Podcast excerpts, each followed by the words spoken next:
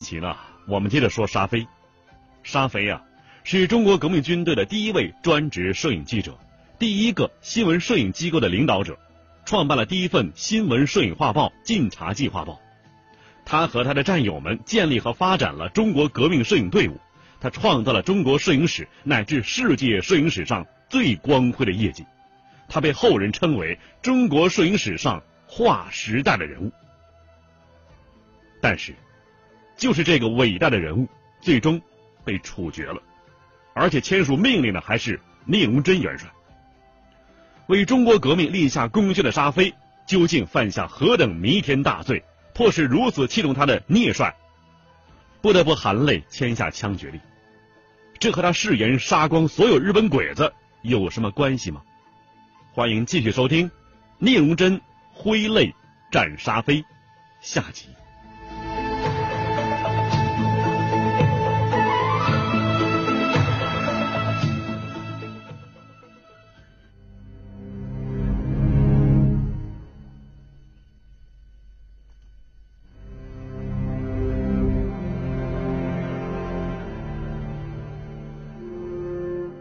一九四零年，聂荣臻率领的晋察冀八路军在井陉破袭战中挽救了两个日本女孩，并且把杏子他们俩呀送回日本军营。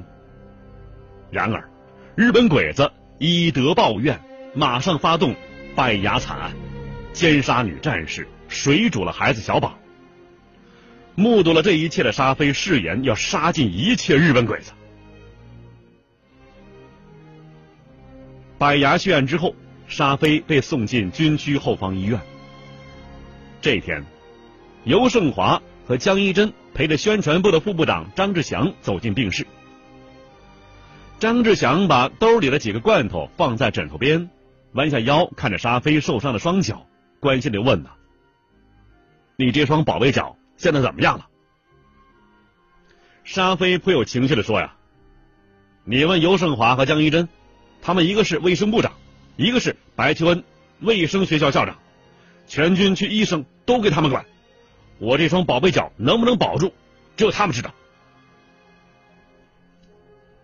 张志强劝道：“老沙，你冷静一点，只要有一丝可能，尤部长和江校长会尽最大努力的。”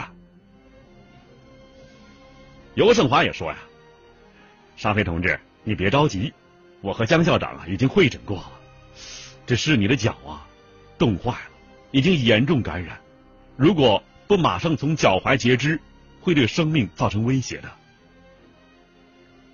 沙飞捶着床铺大哭起来：“让我死了吧，脚没有了，留命还有什么用？”三个人呆呆的看沙飞，无计可施。沙飞蓦地伸手从枕下抽出手枪，对准自己太阳穴。尤胜华、江一真，你们一定要锯我的脚的话，我就自杀。张志强一把夺下沙飞的枪，沉着脸说：“老沙，你怎么搞的？遇点事儿这么冲动？有你这样的八路军高级干部吗？”后来，在医生的精心治疗之下，沙飞的一双脚总算是保住了。可是，百牙血案给他的心灵和精神带来巨大创伤，却成为他生命之中无法消失的一道烙印，并最终导致他悲剧性的结局。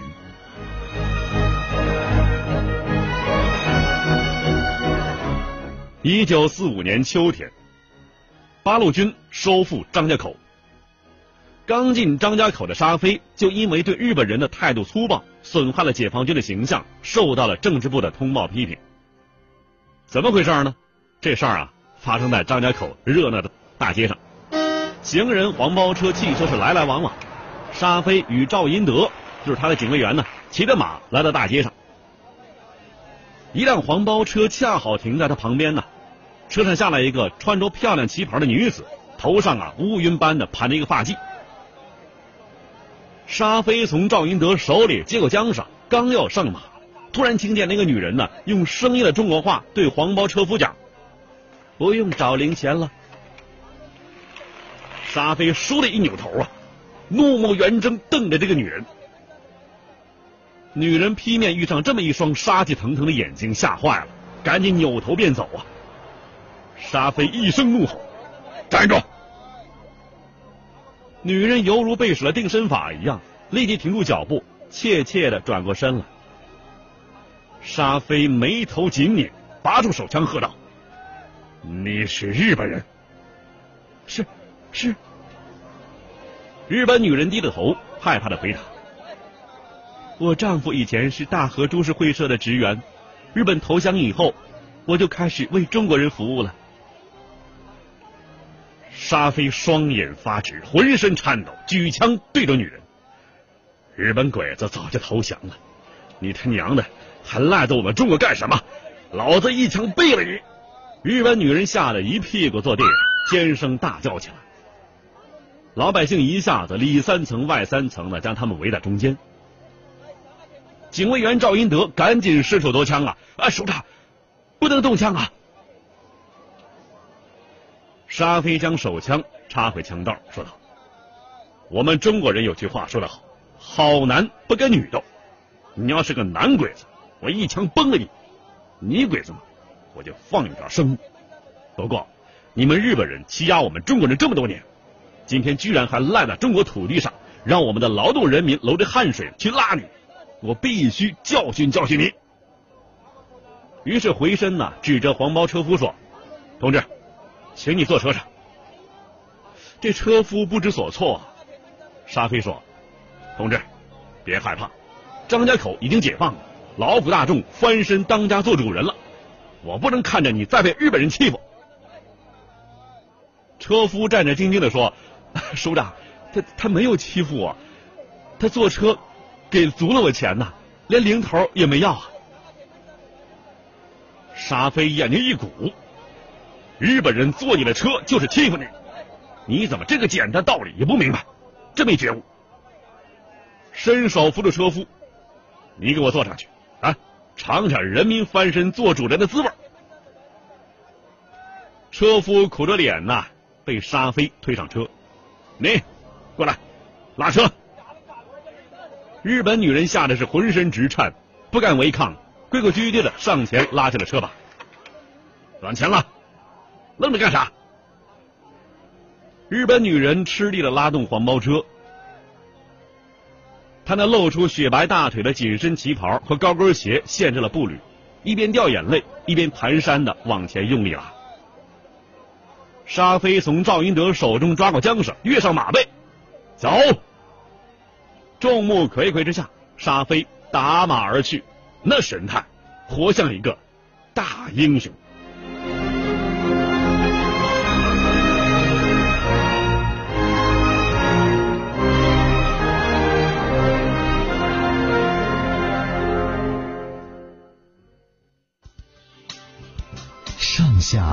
千年，纵横八万里，在浩如烟海的故事里，我只说您感兴趣的事儿。晚星画传奇。好了，我们接着讲传奇故事。聂荣臻挥泪斩沙飞。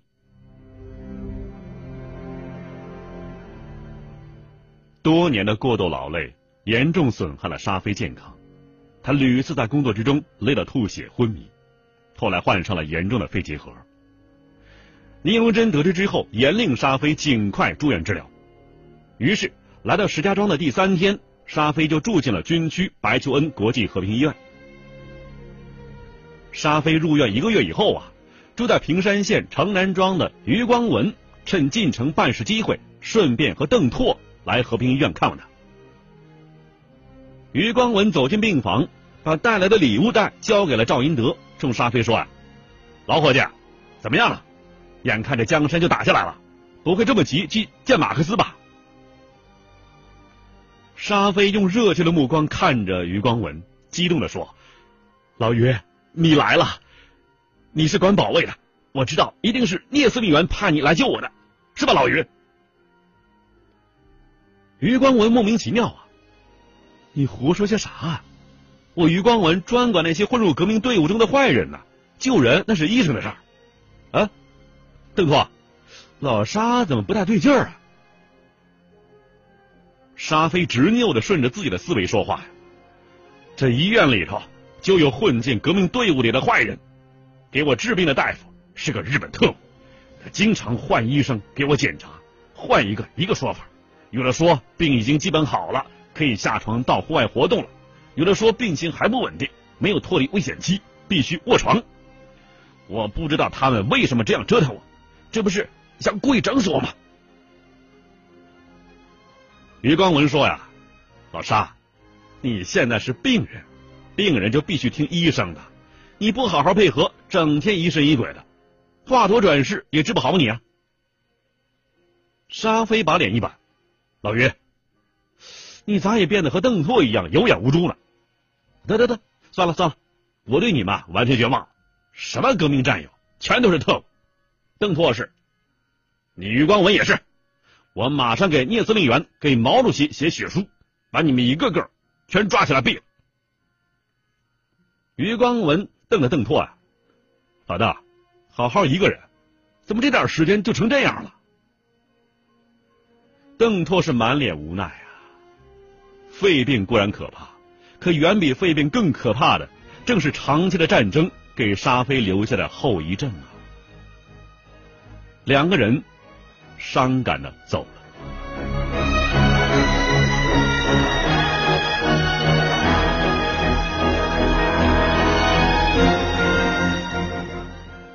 这一天，沙飞抡着根棍子在和平医院里到处闲逛。赵英德和另外一个派来照顾沙飞的战士李有志背着盒子炮跟在后头。一个面容清瘦的中年军官从病房里走了出来，往门前的垃圾堆里倒药渣。沙飞大声喊道：“哈哈，贺立听，哈哈，刚听说你从河北联大调到军分区当团长，怎么一上任就跑来和我作伴了？”贺律听笑嘻嘻的说：“呀。”想你这老朋友啊，没我你不闷得慌了。说着，递过一张凳子。老沙呀，看那气色，身体恢复的不错嘛？什么不错？沙飞把凳子往贺律汀身前挪了挪，扭脸看看四周，神神秘秘的说：“呀，老贺，医院政治情况复杂呀，你可要提高警惕。”啊，有这么严重？我给你透风吧，日本人呐，开会说了，首先杀我和你。贺律听似信非信，你从哪儿得到的情报？沙飞呼了起身，哈哈大笑啊！你这个大音乐家，几时让日本人割成块块都不知道啊！真是个笨蛋。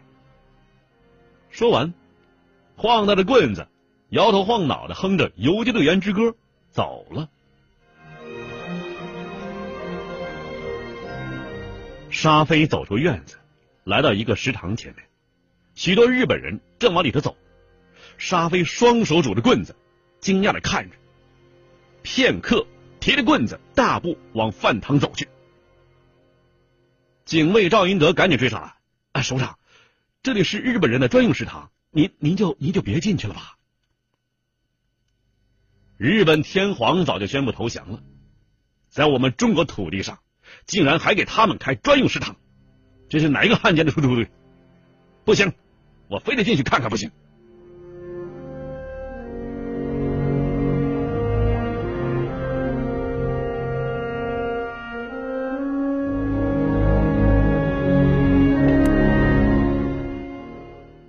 赵银德一听啊，就知道糟了，又要出事儿了，赶紧叫啊，刘志，刘志，赶紧去找曹政委过来。这饭厅里啊，正在吃饭的是日本医务人员，被这位突然闯入者的气势给震住。沙飞是雄赳赳、气昂昂、恶狠狠的盯着两侧的日本人，日本人是纷纷停止进食，错愕的凝视着他。沙飞穿过人头攒动的饭厅，径直闯进厨房，弯着腰一一检查盆里的肉菜。陡然间呢，他暴喝道：“大胆狗汉奸！”谁让你们给日本鬼子弄好吃的？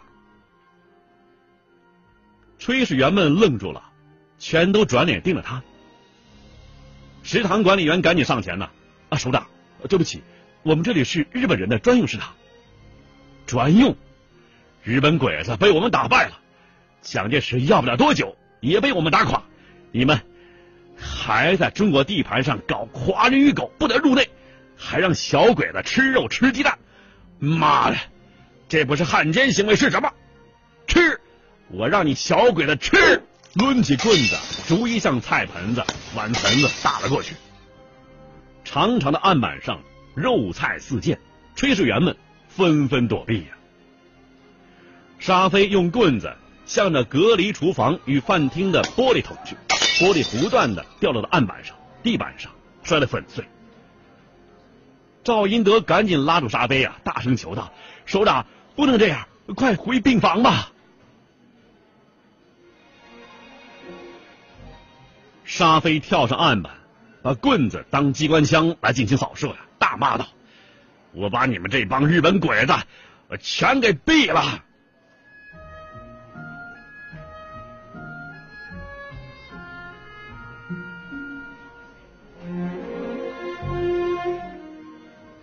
一直为他治病的金泽大夫上前了，沙飞同志，请你下来，我送你回病房。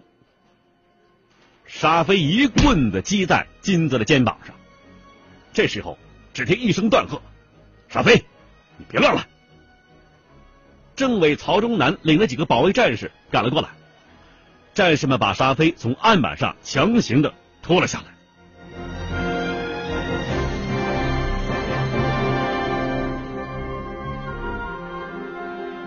曹忠南吩咐赵英德和李有志：“你们两个小鬼。”马上把首长弄回病房去。小赵、小李上前抓住仍在狂暴的、拼命挣扎的沙飞的双肩，将他架出饭厅。一个日本医生怒吼起来：“解放军为什么要这样侮辱我们？我们是战俘吗？按照你们政策，就是战俘也不能虐待吗？”政委同志，你必须为今天发生的事情向全院日本人做出解释。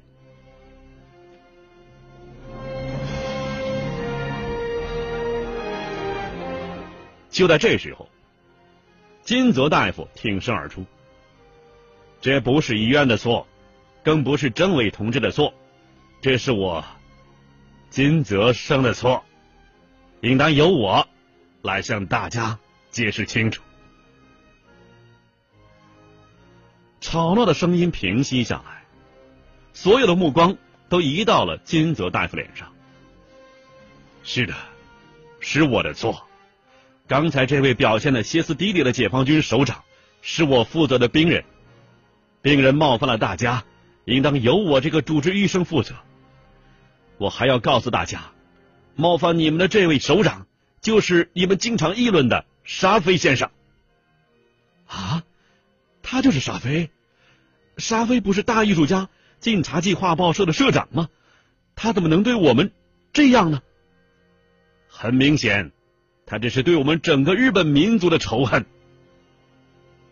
你说的对，金泽大声说道：“沙飞先生的确比任何一个中国人都更加仇恨我们日本人。他甚至拒绝我这个日本人为他医治。可是，你们愿意知道沙飞为什么会对日本人有这么深入骨髓的仇恨吗？”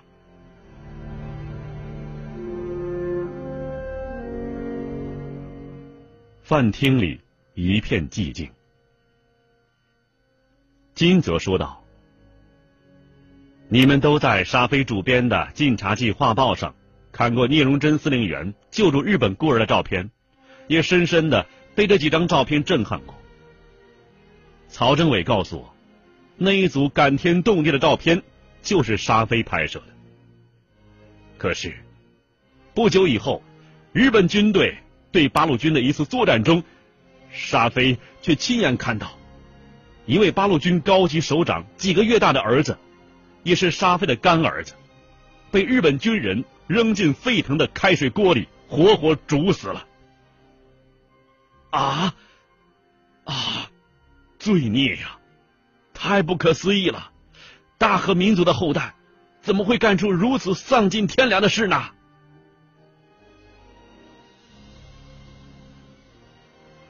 饭厅里顿时沸腾了，不少日本人低下了羞愧的头，他们似乎明白了沙飞为什么如此歇斯底里。